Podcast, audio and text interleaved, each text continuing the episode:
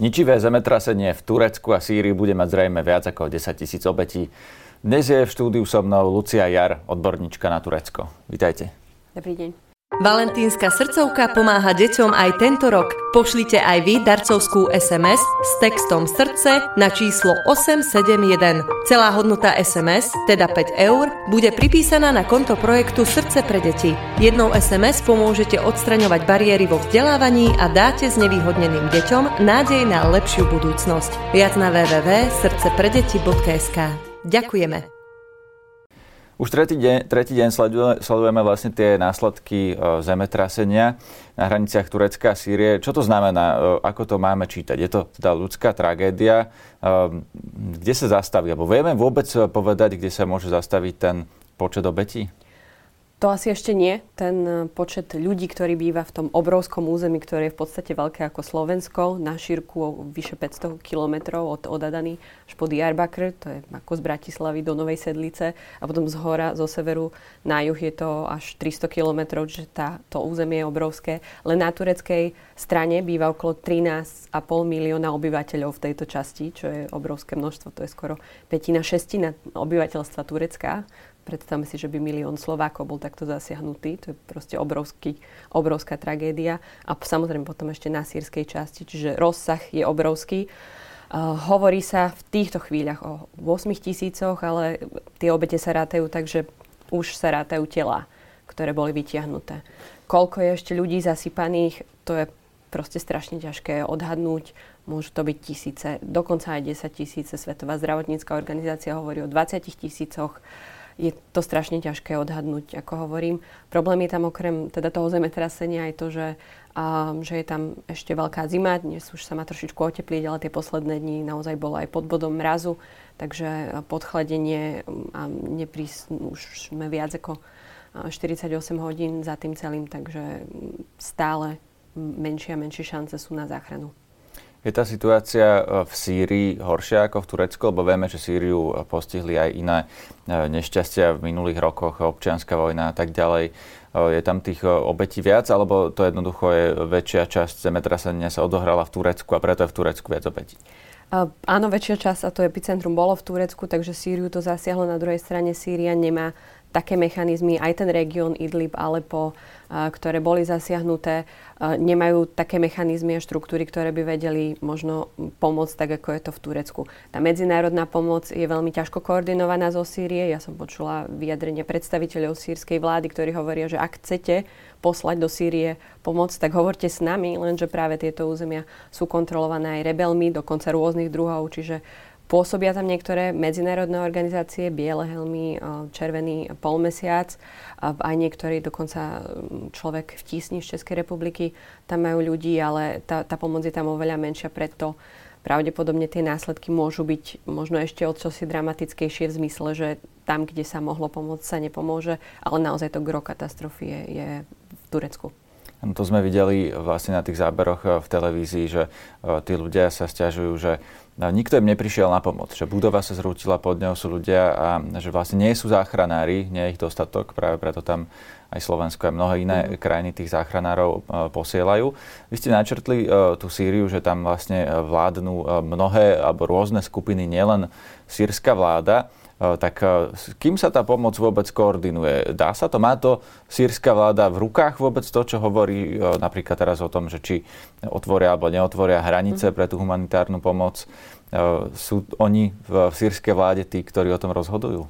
V niektorých častiach, ako som spomínala, áno, čo, keď, sa, keď sa rozprávame o Sýrii, tak uh, nejak južnejšie od Alepa sa to dá, ale povedzme ten Idlib, tam sú skupiny, ktoré sa odvolávajú na Al-Kaidu, čiže s nimi v kontakte v podstate nie je nikto. Tam bola už ako keby humanitárna kríza pred týmto zemetrasením. Ľudia, ktorí tam žili, hovoríme opäť okolo 4 miliónov, čiže okrem 13,5 milióna, ktorí žili v Turecku, tak okolo 4 milióna, 4 milióny, 5 milióna ľudí 5 miliónov ľudí, ktorí tam žijú, teraz boli jednak presídlení v rámci Sýrie a jednak stále žijú v podstate z humanitárnej pomoci, ktorá už vtedy nebola dostatočná, čiže ten počet zasiahnutý aj tam je obrovský. Koordinácia s vládou je jedna vec, s rebelmi pomalšie, ale keď sa pozrieme na koordináciu v Turecku, tak je to o mnoho lepšie, napriek tomu nie, nie ideálne.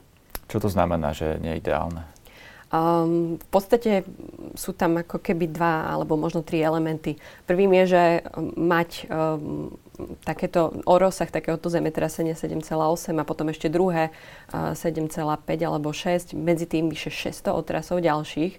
Je proste obrovská magnitúda, s ktorou sa nedá nejakým spôsobom rátať. Vy môžete byť pripravení ako chcete, jednoducho to asi veľmi nepomôže. Na druhej strane je tu príprava krajiny. Krajina pripravuje ľudí už od škôl, ľudia vedia o takom trojuholníku záchrany, žiaci sa o tom učia. Um, Myslíte v Turecku? V Turecku teraz, áno, hovorím o Turecku. Um, no a teda o tej, no nejaká príprava je, ale zároveň aj teda manažment na, na strane vlády. Hlavnou organizáciou, ktorá, alebo agentúrou, ktorá to zakry, pokrýva, je v skratke AFAT.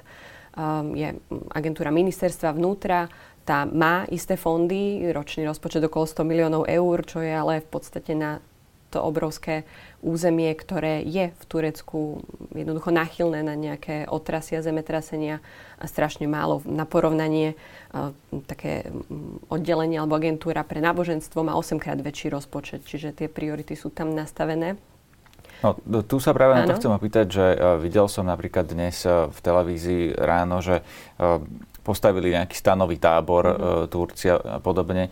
Nie je to málo e, to, čo vlastne robia pre tých ľudí? Vieme, že napríklad do Antálie, do prázdnych hotelov mimo mm. sezónnych chcú tých ľudí prevážať, tak to sa tam vlastne teraz deje, že okrem toho, že vlastne vyhrabávajú mm. tých ľudí, tie obete z trosiek, tak okrem toho tých, ktorí vlastne prišli o svoje domovy, prevážajú na nejaké iné časti Turecka, alebo ako to tam vlastne teraz vyzerá? To je presne ten tretí element, o ktorom som chcela hovoriť, že ak si pozrieme na tie posledné štatistiky, kde sa hovorí o približne 7 tisícoch zrútených budov, tak len na, na každej budove, ak by bolo 20 ľudí, tak potrebujeme 140 tisíc ľudí, aby odhrabávalo, čiže úplne nie je v ľudských možnostiach, aby sa tá sila dostala do každej budovy, čo je samozrejme na druhej strane. A zase to ale, a v Turecku to platí naozaj počiarknuté, počiarknuté, že aj prichádza do toho politika. My vidíme, že najviac zasiahnutá je oblasť Hataj, ktorá má guvernátora z opozičnej strany. A tam tá pomoc, hovorilo sa o tom, že prichádzala o mnoho neskôr ako do regiónov, ktoré boli ovládané vládnymi stranami. Čiže môž, môže byť aj toto, možno sú to ešte špekulácie, samozrejme uvidíme, ten HT jednoznačne je najviac zasiahnutý.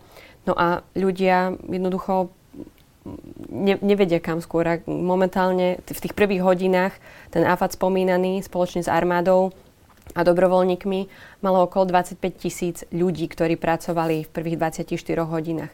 Bohužiaľ, ten výnimočný stav, ktorý e, vyhlásil prezident v desiatich regiónoch, prišiel až v podstate o vyše deň a pol neskôr. Čiže až vtedy sa stiahla armáda, teraz je tam okolo 60-70 tisíc ľudí, ale aj to, ako som spomínala, je, zdá sa, nie úplne dosť. Medzinárodná pomoc je okolo 7-8 tisíc ľudí dokopy. Takže aj keby naozaj sa stiahlo, čo sa dá, tak stále ako keby toho nebolo veľa. Zostaneme ešte chvíľu pri uh, tých vlastne následkoch zemetrasenia, pri tých dôsledkoch, pretože prečo sa to, pri tom, čo, sa, čo a prečo sa vlastne stalo. Ten región je údajne preľudnený, e, že tam e, bola nejaká, boli nejaké vlny migrácie. Viete o tom povedať viac, že e, kto a prečo sa vlastne stiahoval na juh Turecka? Samozrejme, je to asi všetkým jasné, že to sú tie, tie vlny migrácie jednak zo Sýrie, ale aj z iných krajín. Množstvo z Afganistanu, napríklad z Iraku, ktorí sa snažili dostať do Turecka a potom do Európy a vlastne v čase zostali zakliesnení. Tie hranice medzi Sýriou a Tureckom sú veľmi ostro strážené už teraz, čiže nedá sa cez ne prejsť.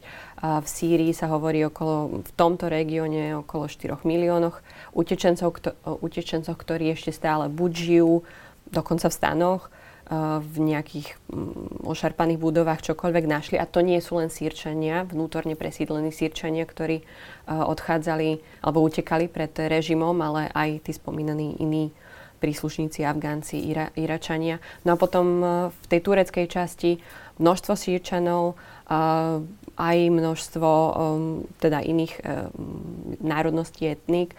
Veľmi silná je tam kurdská menšina takže to je taký zhruba mix preľudnené. Na naše pomery áno, ale na naše pomery je celé Turecko asi veľmi preľudnené. Tam naozaj, keď ľudia možno zlietajú niekde, a teda prilietajú do Antálie alebo do Istanbulu, tak vidia naozaj tie zaľudnené, zaľudnené kopce. Ak si to predstavia, tak tam ako keby spadne budova a oni sú na sebe nalepené. To je proste zrazu katastrofa v celom. celom Veď práve toto, že bude údajne, teda to je skôr otázka na vás, že či e, tie budovy boli dobre postavené. Lebo ja som počul takú verziu, že tým, že je tam e, tá migrácia, že veľa ľudí prichádzalo v rôznych vlnách, e, v rôznych aj desaťročiach, takže tie budovy sa stávali narýchlo, presne lepili sa na seba, možno bez mhm. nejakých, neviem teraz, či regulácií, alebo či bola chyba v tom, že sa tie regulácie nedodržiavali. Je to tak, že za tie obete môže aj to, že sa tam nekvalitne stávajú budovy? Hej, um, Nehovoríme o, vlastne úplne o, o, o západe, hovoríme naozaj o, o Turecku ako celku. Teraz sa budem držať Turecka.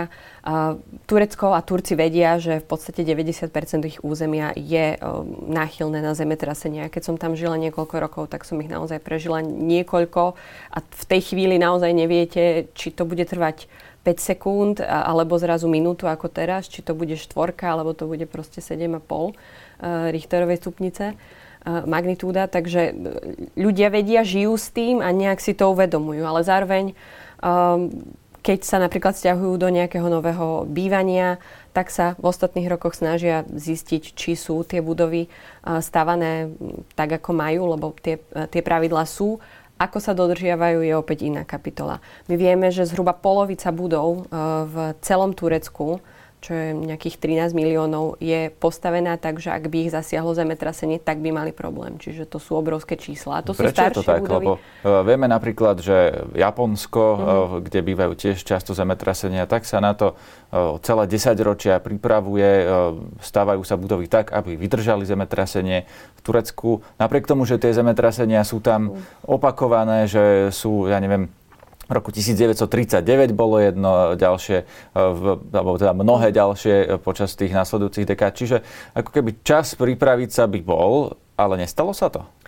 Asi by som to prirovnala k tomu, ako my riešime povodňovú situáciu, že tiež e, akože ono je hr, keď sa niečo stane, ale potom to tak nejako akože ide do vzduchoprázdna. Tam sa tie, tie pravidla menili až po, des, po skoro desiatich rokoch od toho veľkého zemetrasenia posledného vyzmite v roku 99 uh, sa prijal zákon, ktorý, podľa ktorého sa už mali stavať nové budovy s nejakými špeciálnymi um, certifikátmi uh, ohľadne, ohľadne stability kvôli zemetraseniam. Takže všetko, Ale... čo je staršie, všetky budovy, ktoré sú staršie, ako napríklad mali... roku 2009, áno, tak uh, sú problematické. Sú problematické, ale mali sa opravovať. A na to boli aj vyčlenené fondy, na to boli aj medzinárodné fondy.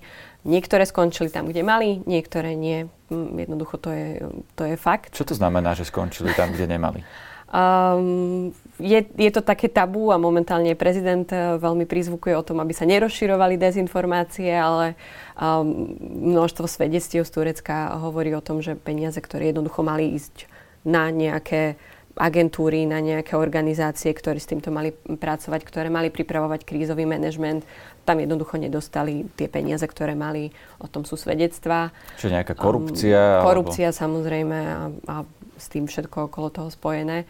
Takže asi to, to budú veľké dôvody a, a keďže teraz prichádza už po tých 48 hodinách a ďalej čas otvoriť aj tie knihy akože politické, tak budeme veľa počuť o tom, že kto je za čo zodpovedný. No, kým sa dostaneme k politike, viem, že vy ste politologička, ktorá sa zaoberá Tureckom, tak o tom veľa viete. Ale kým sa k tomu dostaneme, tak uh, sa chcem opýtať na to, že ste povedali, že uh, ste zažili v Turecku veľa zemetrasení. Ako to tam vyzerá? Sú tí ľudia pripravení, vedia, čo majú robiť, lebo to je tiež kľúčové, lebo napríklad uh, hovorí sa, alebo niekde som čítal, že v Japonsku, keď nastalo zemetrasenie, tak jediný, kto zomrel, bol vlastne Európan, ktorý nevedel, ako sa správať a vyskočil z okna. Všetci no. ostatní uh, prežili bez problémov, lebo vedeli, čo majú robiť. Tak. Turci vedia, čo majú robiť? Turci vedia, tiež si to musia niekedy e, tak sami v hlave zopakovať, ale určite vedia neísť k oknu, neísť na výťah, e, ísť do takého neísť pod stôl napríklad, ktorý sa môže zlomiť, pod, pod nejaké um, um, pod dvere a podobne, takže nejaké silnejšie konštrukcie. Oni sa to učia aj v škole. Takže čo aj... sa deje, keď eh, tam nastane zemetrasenie? Keď vy ste zažili Mo, zemetrasenie práve, v Turecku? veľmi sa ne, nedieje z mojich skúseností. Ja som zažila najviac, možno 5. To, to nie je také veľké. Akože mňa, mňa to samozrejme vystraší, lebo som to nikdy nezažila. Ostatní pokračujú v spánku. Takže niektorí naozaj si myslia, že už, je, už sú na to tak zvyknutí, že, že sa nič nestane.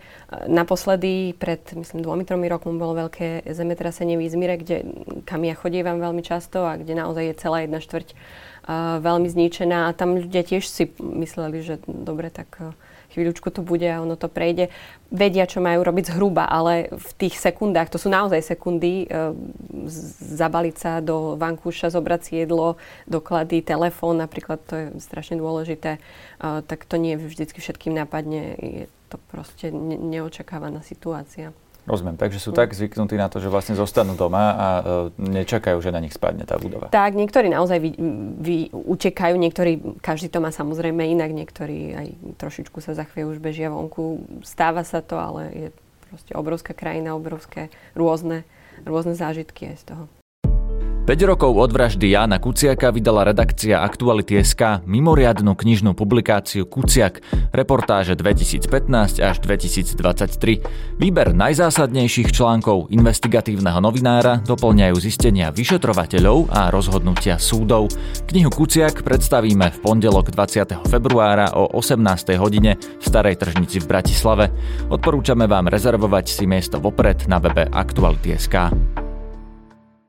Dobre, poďme k tej politike, lebo v Turecku sú o tri mesiace parlamentné voľby, alebo prezidentské, opravte ma. Aj prezidentské, aj parlamentné v jeden deň. Bude toto mať nejaký dôsledok pre Erdoána, ktorý tam teda vládne už veľmi dlho? E, vieme, že niektoré takéto katastrofické udalosti môžu mať e, hlboký politický dôsledok, keď hovoríte, že už sa začína diskutovať o tom, že vlastne na to Turecko malo byť pripravené a nie je, ak to za to môže, tak e, vlastne prvý kandidát na tú zodpovednosť je vláda Erdoána, ktorá, e, ako ste povedali, tie peniaze rozdeľovala možno aj nie úplne takže sa dostali, e, kam sa mali dostať. Ja viem, že v Turecku je vlastne e, spolitizované všetko alebo veľa vecí, pretože napríklad od toho armádneho puču, ktorý bol myslím v roku 2016, tak opozícia do veľkej miery bola potlačená, alebo mnohí sú dokonca novinári vo väzení a tak ďalej. Takže E, zmení sa na tom niečo teraz? E, je možné, že toto zemetrasenie zatrasie aj tureckou politickou scénou?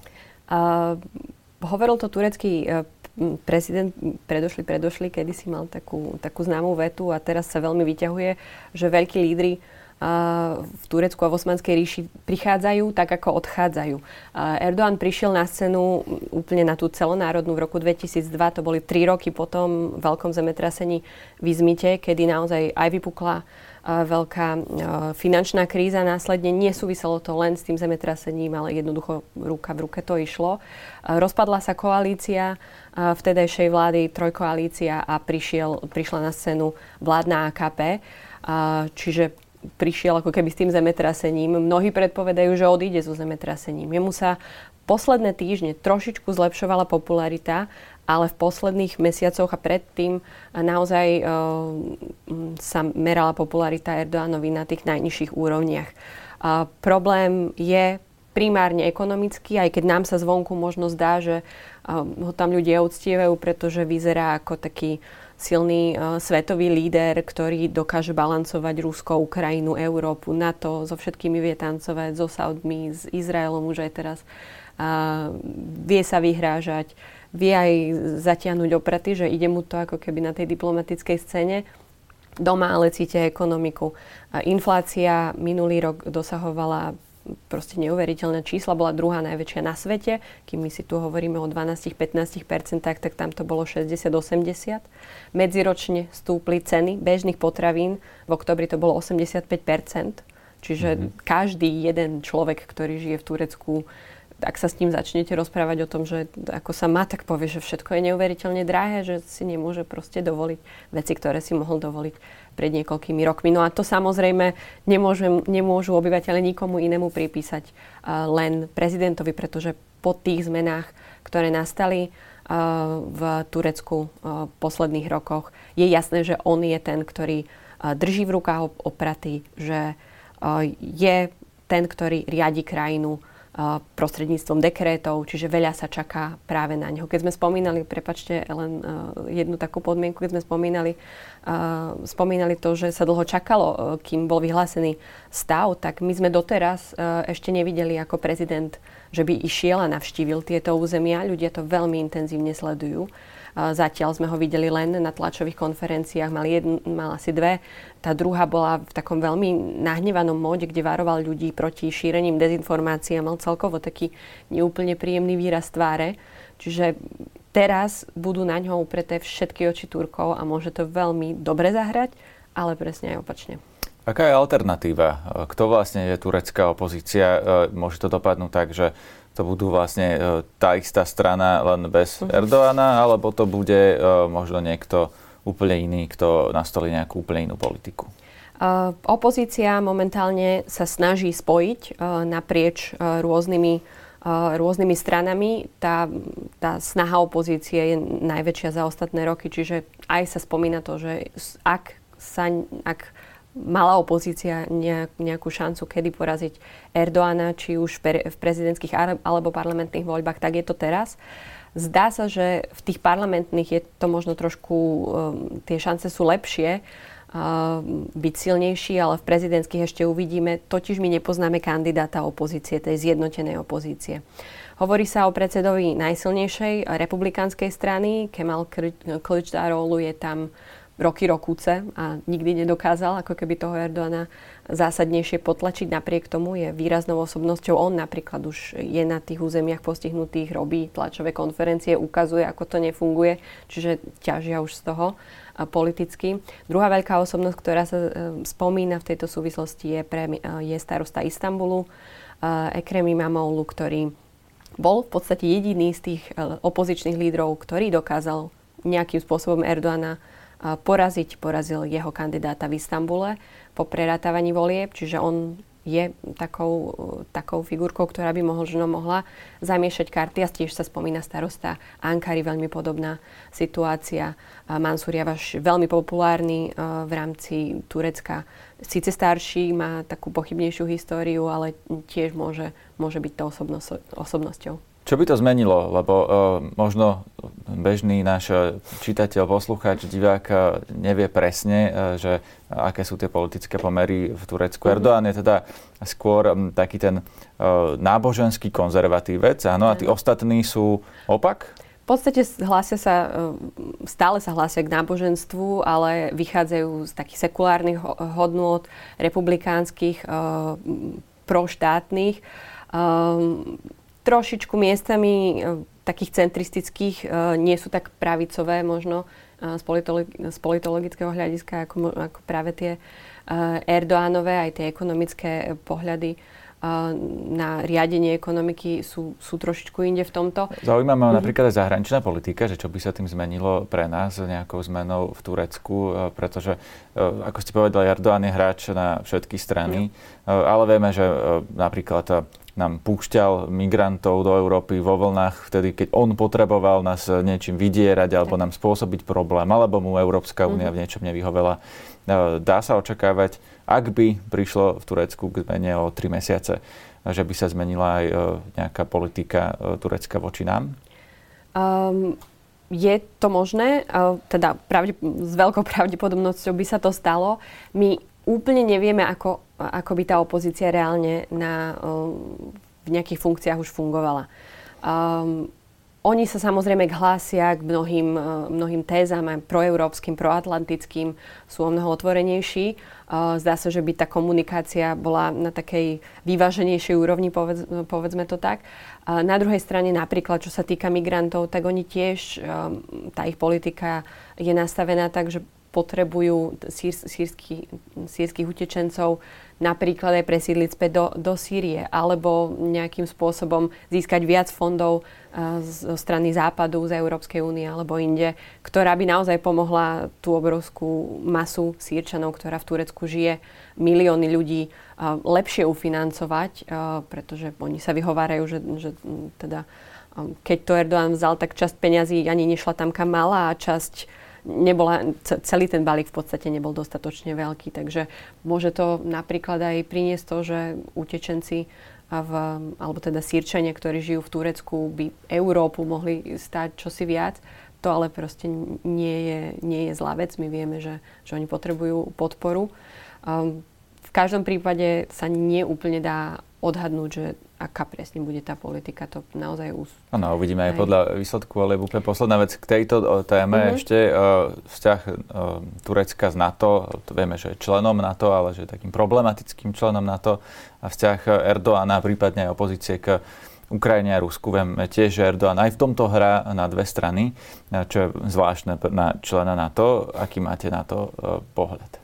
Nie je to prvá e, epizóda a ak bude pokračovať, tak určite ani posledná, kedy, uh, kedy Erdoğan to hrá proste na dve strany. Mu veľmi vyhovuje byť uh, v rámci uh, aliancie aktívnym hráčom. Je to stále jedna z top najväčších armád, ktorú na to má aj tú techniku, aj tie skúsenosti, ktoré vojaci v Turecku majú. Nemá, nemá množstvo armád v NATO, čiže je to veľký a veľmi dôležitý člen. My niekedy počúvame také narratívy, že však po, pošlime preč Turkov, ale oni majú naozaj veľmi dôležitú proste strategickú úlohu v rámci, v rámci tých operácií, misií alebo čokoľvek jednoducho na to robí.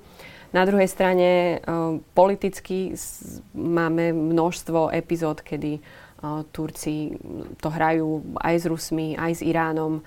Kedy im to vyhovuje, oni sa vyhovárajú, že práve na tých sírskych hraniciach im Európa alebo teda Spojené štáty nepo, neposielajú toľko pomoci ako napríklad Rusko alebo Irán, alebo že ich nechápu tak ako Rusko a Irán. A takže to musia riešiť. Zároveň zaujímavé informácie sú, že v súčasnosti počas tej vojny na Ukrajine Turci majú množstvo zdrojov, práve z Ruska boli pozastavené nejaké platby, ktoré mali ísť z Turecka do Ruska, čo ušetrilo obrovské peniaze pre prezidenta, ktoré mohol použiť na zvyšovanie dôchodkov, ktoré takisto čelia inflácii, na rôzne iné opatrenia sociálne, ekonomické v rámci štátu. Čiže aj ruské peniaze hrajú stále veľmi dôležitú úlohu v Turecku, takže musí to nejako koordinovať asi sám seba dostal do takej situácie, že keby to už teraz nehral na dve strany, tak tá jedna mu asi nedá všetko, čo by potreboval. Rozumiem. Ako môžeme Turecku pomôcť my, ak e, chce niekto zo Slovenska mhm. poslať mm-hmm. nejaké peniaze na pomoc tým ľuďom? E, dá sa to a sú nejaké možno dôveryhodné inštitúcie, ktorým mm-hmm. treba veriť? Určite by som odkázala aj divákov alebo poslucháčov na tureckú ambasádu, ktorá je samozrejme ambasádou e, Turecka, ale organizujú zbierku e, šatstva, diek, nejakých matracov a tak ďalej pomôcok, ktoré sa prevezú do Turecka, majú zverejnené informácie, ako kedy, dá sa to zavie, zaniesť priamo aj v Bratislave na ambasádu, ale zbierky majú okrem ambasády samostatnej, ktorá zbiera peniaze, ktoré pôjdu spomínanému AFADu, aj slovenské organizácie. Magna Adra som zachytila, čle, český človek v tísni, tam má dokonca ľudí, čiže aj, aj tam sa to dá Um, určite sú uh, dôveryhodné zdroje a ak sa dá, tak uh, môžu aj Slováci pomôcť. Ďakujem za rozhovor. A ja ďakujem pekne.